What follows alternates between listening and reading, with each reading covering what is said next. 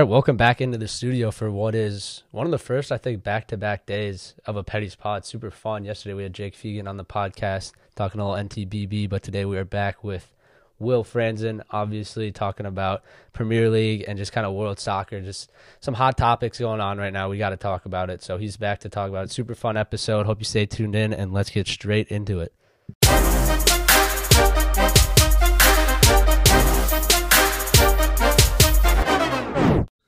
Right, welcome back into the studio. Like I said, it's been a minute since we've done one of these, but it's always fun. We got Will on call as usual. What's going on, Will? Thanks for having me back. Um, so we're just gonna get straight into it. Kind of uh, Will likes to call it off the record. I kind of like that too. Um, we're just gonna get straight into off script, off script. Yeah. Um, I like it. We're gonna get straight into everything that happened in the world of uh, football slash soccer this weekend. So, Will, let's start with the Carabao Cup final. Man United winning two 0 um, their first trophy in I think six or seven years. Um, obviously, um, Erik Ten Hag's first trophy in his first uh, six six months here at United. So, Will, first of all, thoughts on this game? Um, I know you couldn't catch much of it, but you know what what did you hear about it, and you know overall thoughts on United's performance and Newcastle as well.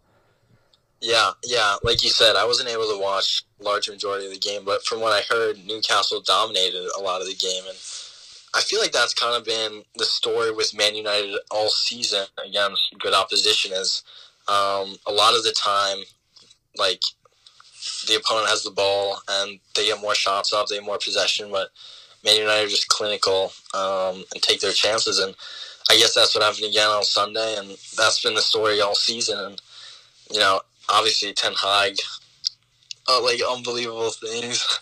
um, uh, yeah, he's just he's doing an incredible job. So, uh, yeah, you should be excited if you're a Man United fan. Yeah, I mean, for me personally, watching this, they first of all they celebrated a little too hard. Um, but I understand there was a, there was a it was packed at Wembley. Um, both sides of the stadium was like half Newcastle, half United, and it was all full. Um, so it was fun to watch at the end, even though you know it was a little crazy. Um, but yeah, I, it's really a sign of times are changing at United, in my opinion. Uh, well, I told you this like a week ago. I think they are the team to beat right now. Um, I do. I have a question for you in a minute, but I want to get my take on United in this game. Um, people want to talk about their spine, will of De Gea, Varane slash Martinez, um, who have been very good for them, very consistent, and then moving up to Casemiro and Rashford. Uh, I mean, that's an insane, insane lineup right now. And Casemiro has come in and absolutely changed the culture at United in terms of the passion on and off the field, um, how they play with him defending as well as going forward. We've heard Luka Modric talk about how him and Toni Kroos can shift around because Casemiro isn't a true six, really. Um, so he's been really good for them. And then Rashford, obviously, with the uh, consistent goal scoring he's had since the World Cup, uh, I think that's like uh, like 18 and 20 or like 16 and 18 or something like that. Um, so for United, it's really good. Newcastle, on the other hand, in this game, I'll speak on it because I mean, watching them for 90 minutes, they are very good. They're really fast on the wings with Almiron and Saint Maximin. Um, when they play, they're very fast. They they can counter really well. They have a solid back line um, with a couple players deserving deserving to be in the Premier League team of the season with Trippier and um, Botman and Nick Pope as well, who was out for this game, obviously. Um, I don't think Karius was at fault for any of the goals. The second one, maybe he could have done a little better, but I, not in my opinion. So I think Newcastle obviously was expected to lose this game, and given the form of United, will. But my question for you, after this game and after watching United for the last couple weeks and being one of the best teams in Europe, they are in the Europa League. We we should talk about them beating Barcelona as well because that's when things started to change for them. Um, that's a huge win against a huge opponent, um, and they're not used to winning those big games. So my question for you, Will, is who is the team to beat right now in the Premier League? Is it United? Is it City? Is it Arsenal? Um, and we can go through position by position as well because I think we might disagree. But uh, who's the team to beat right now? I mean, honestly, I think it would be disrespectful not to say Arsenal. Like to be honest, I know they went through a rough patch of like three games where they picked up one point, I believe. But I mean, they're still up to the table. They're still five points clear. I with believe a, with a game in hand as well. With, yeah, with a game, in or I think it's five if they win their game in hand. Right. Yeah. Yeah, but um, yeah. So, like, like I know, like first of all, Man United fans. Uh, I've seen a lot of them say this has been the best week for their club since Fergie left the club. Um, and I know they've won trophies since then, but like it really just feels like the spirit of that team is coming together. And one more thing I forgot to mention about Ten Hag is Ten Hag, sorry. Um, there's no manager in the world right now who's better at using substitutions and changing the complexion of a game than Ten Hag. Like a lot of managers like Pep and and Potter, obviously he's not in that class, but uh, Klopp and Pat have been criticized heavily for the way they use subs over the last few years, and it just seems that Ten Hag, like I know he brought up on the weekend, and he brought on Antony at halftime versus Barcelona. The way he switches up games and um, like utilizes his bench is really, really admirable. And um, yeah, like I said, there's no one better. Uh, there's no one better than that. Yeah, I agree. I mean, the Wan-Bissaka thing was uh, really smart from him because St. Maximin was absolutely destroying Dalot. He was on a yellow card as well. Brought Wan-Bissaka, and I think the thing like that shows Will is that he's not scared to bring a player like Dalot out, who's uh, a good player, like has no reason to um, get taken out of a game, you know, in any other game really. But you bring in a very good one v one defender, which is what they needed, and he absolutely shut St. Maximin down in the second half. Um, so yeah, but Will Arsenal or Man United? What is what it comes down to? I think you kind of gave Arsenal, but uh, what what's the reasoning?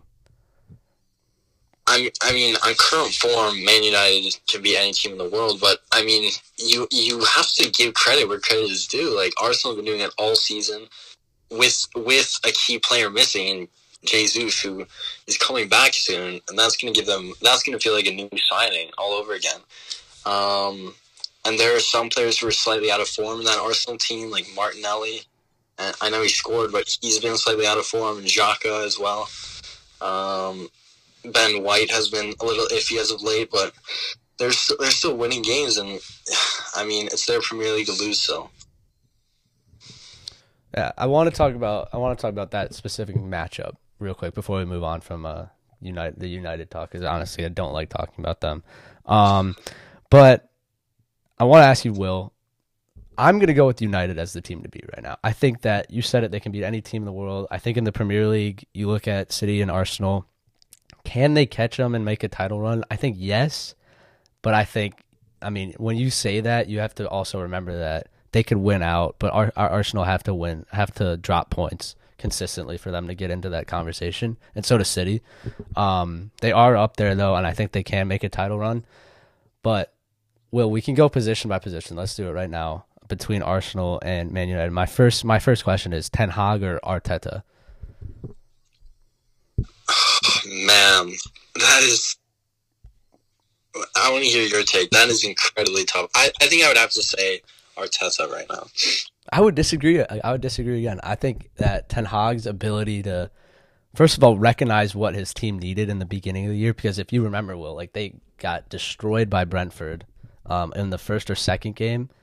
I was like three or four or something. Um, and and you and you're thinking it's just like an Ole situation all over again. You're thinking it's just like a Rangnick situation all over again. Like, oh, like this guy comes in, we're gonna get a new manager in a year, whatever. Um, they pick up Casemiro. They pick up guys like they find Garnacho out of nowhere, who's been awesome for them. Um, they pay, they underpaid for Casemiro, which is huge. I don't know why Madrid let him go like that. Um, I think his ability to recognize what the team needed in such a short period of time and fix the things that they had problems with, like the midfield, which Casemiro has come in. He's made Fred a lot better as well. Um, yeah. who's who's been on great form recently, Fred. We know that him and McTominay next to each other have been a huge problem for them. Even last year, you could say that was one of the only problems they had last year because they could have done a lot better with Ronaldo scoring goals and stuff like that. But he recognized what the team needed. He fixed the culture at United um, back to winning ways. It's the most likable slash like comparable manager they've had since uh, Fergie left. Uh, and comparable, I mean, like you can compare him to Fergie in terms of attitude and like winning ways and stuff like that. Will so I'm gonna go with Ten Hag um, in yeah. this argument. Yeah, two things. I, I, I definitely see where you're coming from, and uh, like another thing about Ten Hag is the way he's able to like drop certain players but still keep a really good vibe around the locker room and still motivate all his players. Like he dropped Maguire, but Maguire is still like you know, like fully involved in everything in the, in the trophy ceremony, and you know, he looked happy even though he's not playing.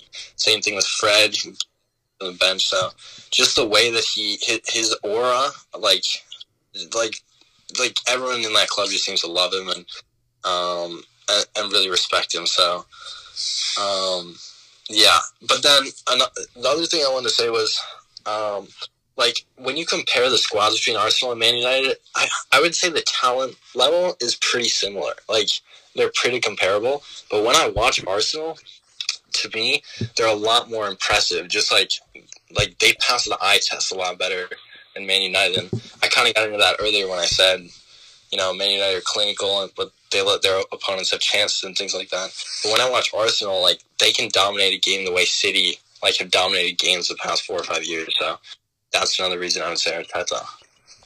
All right, so let's let's let's move on. I want to go. I don't want to go position by position because obviously, like you said, I kind of realized it there as I was talking about it. It's very even um, in terms of where the strong points of the teams are. Um, but also, when we finish this, like you can't pick a team still off of position by position or whatever because of the culture that we talked about at United. It's is uprising and stuff like that, and uh, Arsenal, obviously top of the league. Their fans are going. Um, their culture is very good as well. So it, they're two really hot teams. So it comes down to you know position by position really. So I think that right now, well, I want to go with the back four slash five. You include the goalkeeper, and then we'll talk about the midfield three and then the front three to uh to wrap it up. Um, so I think when comparing them, um, who are you taking? Man United's back four or Arsenal's? You got um, Luke Shaw, obviously on great form. Varane, Martinez, great center back pairing, and then you got Wan-Bissaka slash Dalot at right back, and then Arsenal is very consistent. Zinchenko, who's out, uh, I think the left back of the year in the Prem, and then Gabriel Saliba and Ben White slash Tomiyasu, and then Ramsdale and De Gea as well. So who are you taking, Will? I mean, that's that's so honestly like goalie, I would definitely go Ramsdale, in my opinion. Um, like in terms of just defending, I would say probably Man United have a slight edge there. But in terms of like overall play, I might just edge it to Arsenal just because Zinchenko is so good going forward as well. Um, but I mean, like th- they're they're the same level. I would say those two back fours. Mm-hmm. If you asked me this question 24 hours ago, I would have said Arsenal. But watching the back four of United bail them out yesterday, um, when you had Almiron like sprinting down the right wing, and then you know Luke Shaw gets beat, Varane's there to cover. Uh, Dalot gets beat by Saint Maximin multiple times. Martinez is there to make a block, or De Gea is there to make a save. So yeah. when you look at United, the inconsistency of them over recent years has been a huge criticism, and they now have a spine of a back four slash De Gea to bail them out of games because when they get beat and they're losing a game or whatever, um, not even losing like losing losing a possession and chances created and stuff. You have Maguire and Lindelof and Luke Shaw out of form and Wan-Bissaka out of form, and you concede goals left and right. But yesterday you had the attacking players slash the midfield players not top. I mean, Rashford had a knock yesterday. He didn't like like. I mean, there was a moment in the first five minutes where he was going down the left wing and could have kept running, but he crossed it very early. So you had those guys not looking great. Antony was god awful, um, and then Weghorst obviously you know not really going to impact the game uh, a lot. So, and then you had Newcastle playing insane. So they countered that with their back four and they bailed them out yesterday. So I'm going to go with Man United there. Let's look at the midfield three. Will you got wait, real quick, I just yeah. want to say, yeah. I think Gabriel, the Gabriel on Arsenal, the left center back, I think he's probably the most underrated defender in the whole league. Like he's probably been better than Saliba post World Cup. He might be the best center back in the league um, since the World Cup. Like he's been incredible. So he he should definitely get more props. He's just another guy that. And both of these teams you pick out and are like, oh, this guy's improved a lot. partially because he's playing next to Saliba. He's like a Fred um, he's like a, he's like a Luke Shaw kind of guy because I mean in recent years he's been awful for them, Gabriel, but this year yeah he's been great. Yeah, that's a great point. Um, but let's look at the midfield three. You got Casemiro, Fred, and Bruno, with Jorginho slash Partey with Xhaka and Odegaard. So who are you taking there, Will? I mean, again, very even. Um, if if Bruno plays in the middle with Casemiro, like Bruno, Casemiro, Sabitzer, I would probably. Oof, that's so tough. I would probably just edge it with Eric, Eriksen, Bruno, Casemiro for me is better than Odegaard, Partey, Xhaka. Yeah, I agree. Um, yeah, but just, just. Yeah, I agree. I mean, on these are both teams on form. I mean, we don't have to talk about it much. They're, we've pretty much hit all the points here. Let's go to the front three. Um, Saka, we're doing fully fit. So Saka, Jesus, Martinelli, Rashford. I mean, I think Weghorst would be there, Will, as the striker for United. Um, yeah. and then Antony on the right.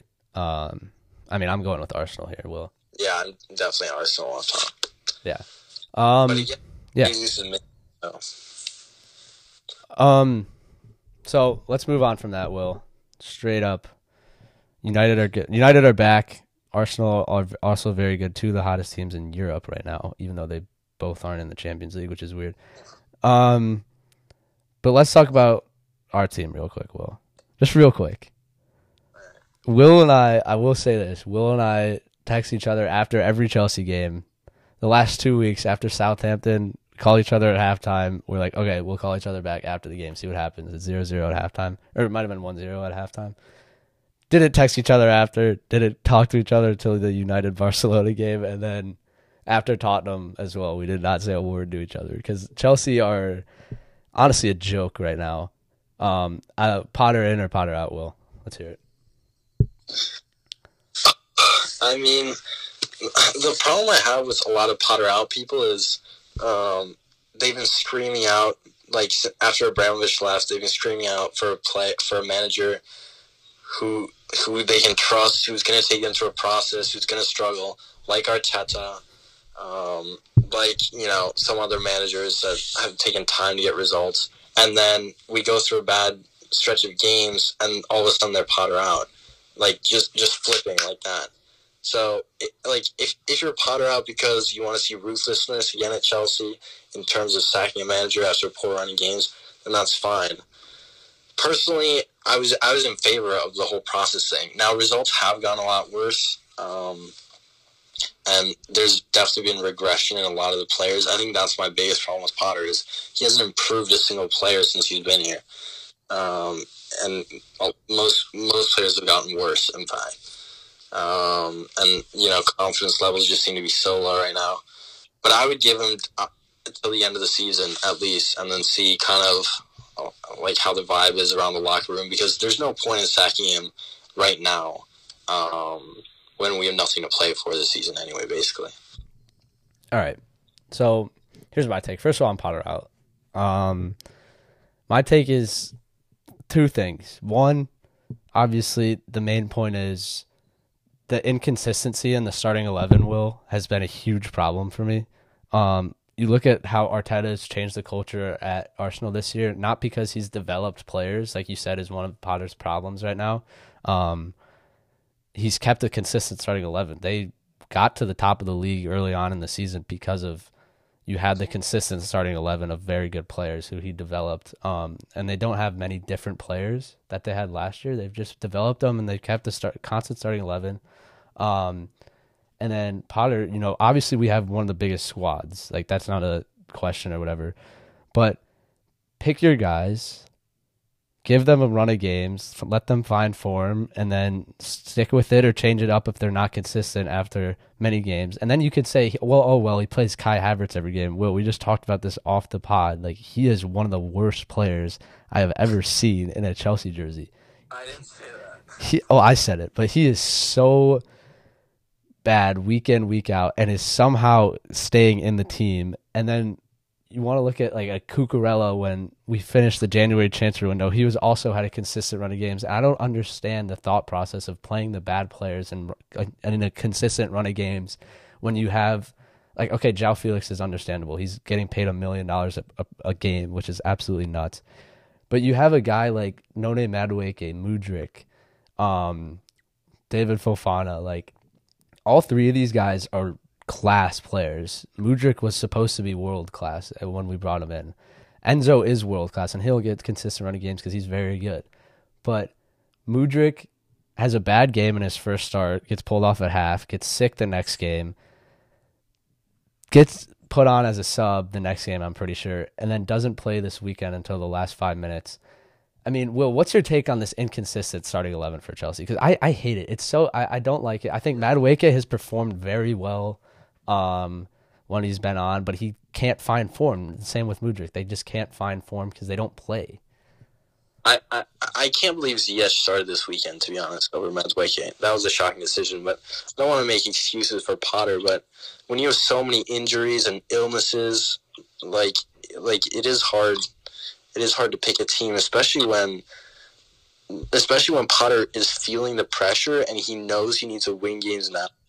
He's gonna play the team every week, not based on development or anything like that, but just to get a result in his eyes because he knows that, you know, like like he has like one more strike and then he's out. Um, because, you know, a majority of Chelsea fans I would say are Potter out. So, um, like in his defense, that is true. But then again, like it's not like he's picking a team that's winning either.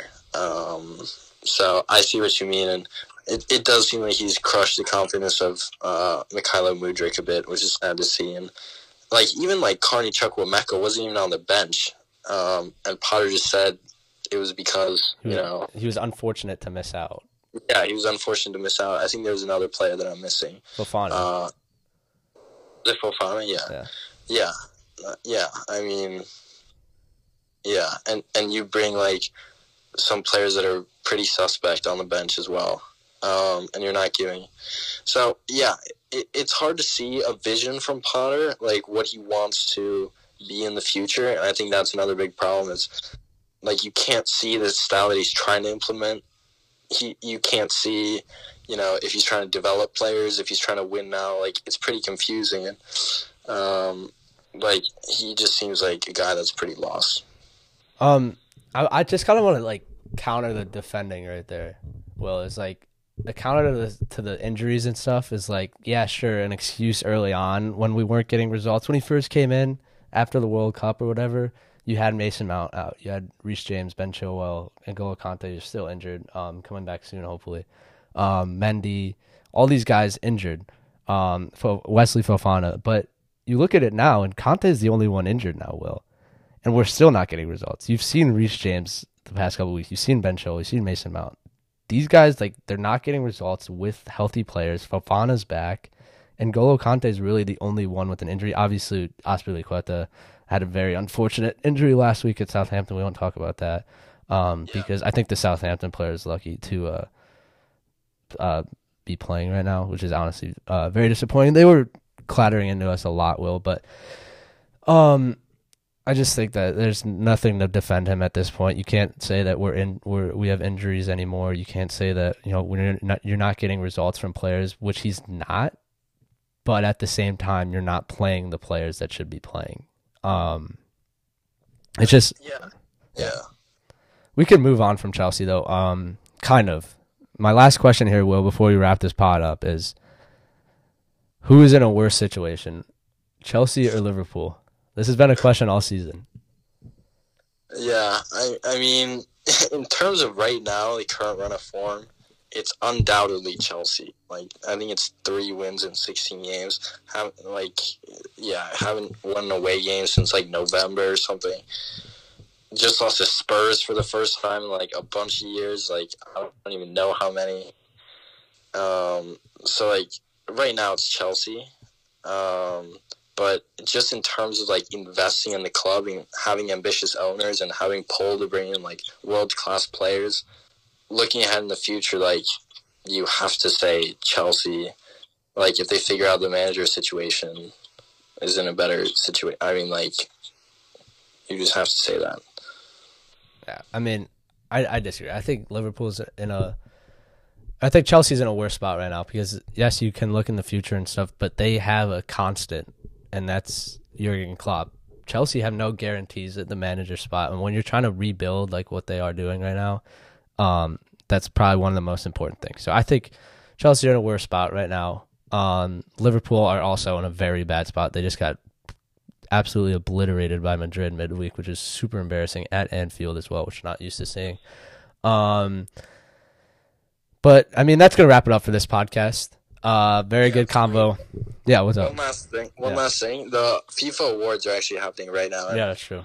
I just saw Emi Martinez won best goalkeeper of the year. What are your thoughts on that? I think that's a disgrace that Thibaut Courtois. Courtois. Uh, That's crazy. a couple good games in the World Cup is not going to get you that. I mean, he made the save of the century against France in the final, or whatever. But I mean, he wasn't like insane. It, he's not the best goalie in the world. It's got to be Courtois. Like He went back and played Charlton away on a Sunday. Like, it's it's he's not the best goalie in the world. Let's relax with that, Emi Martinez stuff. And then Scaloni as well. I saw won Coach of the Year. I don't have a problem with that. Will, Wait, did did Jorginho win that that award? huh? I think Jorginho might have won that award. No, the Coach of the Year. No, the player of the year. What? Not this year, but like a couple. Years. Oh yeah, yeah, yeah. He did. No, but I'm talking about the Argentina coach Scaloni won Coach of the Year this year. I don't have a problem with that. Oh. Um. Yeah. Me neither. Me neither. Um, yeah, that's gonna wrap it up for this podcast. Good combo as usual. We'll be back probably next week um, for Champions League. Uh, get back into that. Unfortunately, you know we couldn't get one in last week or the week before, but there's a week break and then it's back, so we'll be back. Um, Will, thanks for coming on as usual. Thanks for having me again. Um, once again, uh, the pod was yesterday. Tune into the Jake Fegan interview before their uh, game against GBS tomorrow night. Uh, if you're listening to this, please come to that game. There's going to be a lot of people there. It's a huge game for New Trier basketball. So come to that, um, and we will catch you next time on Petty Spot.